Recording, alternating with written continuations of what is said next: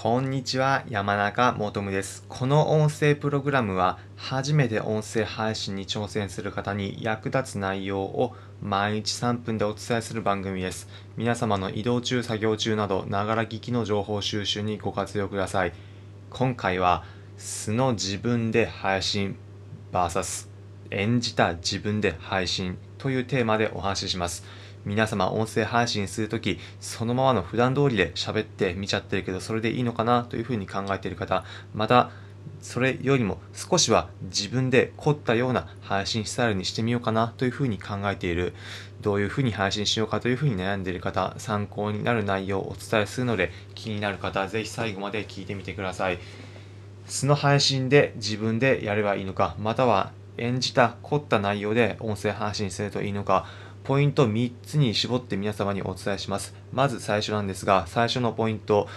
結論で言うと、皆様どういった目的で音声配信にするか、まあ、そこから考えてみていただくのがまず最初かと思います。まあ、というのも、皆様音声配信、どういった目的でやってるでしょうか。まあ、例えば、単純に面白そうというふうに思ったから挑戦してみたという方もいるかと思いますし、自分がやっている活動を少しでも多くの人に知ってもらいたい、また PR してもらいたい、PR したいというふうな思いでやってるなど、いろいろあるかと思います。その自分がやろうと思った目的の場合だと、例えば自分が単純に楽しいと思ってるからやってると場合場合だと、その素の自分でやってるのが楽しいの場合、楽しい場合だと素の自分で配信する。これが合ってるというふうに思います。また、自分がやっている活動で、えー、を多くの人に伝えたいという場合だと、その活動の内容、例えば、自分がやっている YouTube チャンネルの告知告知だったり PR だったりで音声をやっているという場合だと、その YouTube チャンネルが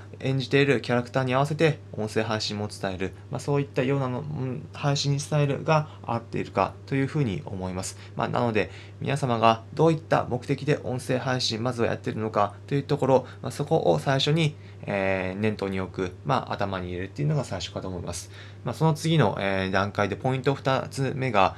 皆さんが自分で無理なく続けられるか、これが2つ目のポイントです。まあ、というのも、音声配信結論で言うと、すぐにやめてしまったら、ほとんどあまり効果はないというふうなのが正直なところかと思います。音声配信試しにやってみたけど、1回で収録終わった、または1週間だけで収録終わったというふうな場合だと、そこから何かにつながるということ残念ながらほとんどないかと思います。なので、ある程度の期間続けることによって、意外なところで、え、他の人のつながりが生まれただったり、自分の話し方がどんどん気がつかないうちに上達していったかというふうになっていくかと思います。なので、続けるということを念頭に置いて、自分が無無理なく続けられるのかどうかというところで、素の自分だったら無理なく続けられるって場合だったら、素の自分で配信スタイルですし、逆に自分、普段の自分とは違って、音声配信内の中だけのキャラクターでやっていくのが楽しくて続けられるという場合だと、演じた自分の配信スタイルで続けていく。まあ、これがおすすめです。そして最後3つ目のポイントが、どの配信スタイルだとより聞かれるのか、反応がいいのかという方のポイントです。まあ、音声配信の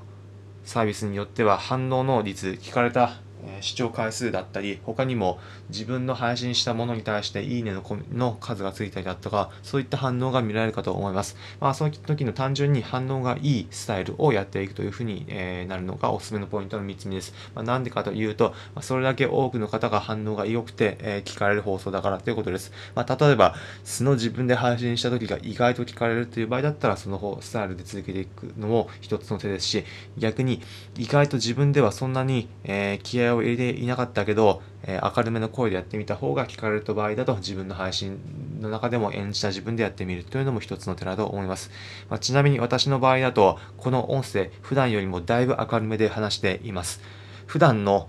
音声のテンションだと、まあ、よりもっと暗く、あ、こんにちは。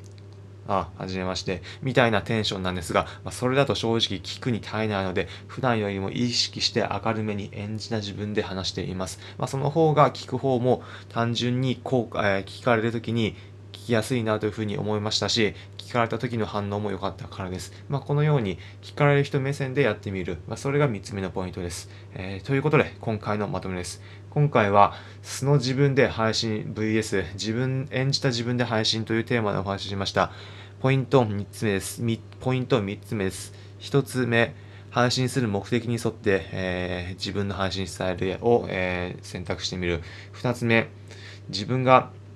えー、配信した時に無理なく続けられる配信スタイルでやってみる。えー、3つ目、反応、聞かれた時の反応率がいいもので、えー、配信スタイルやってみる。まあ、この3つのポイントでお話ししました。ぜひ皆さんが楽しく音声配信続けられればなというふうに思っておりますので、今回の内容参考になれば嬉しいです。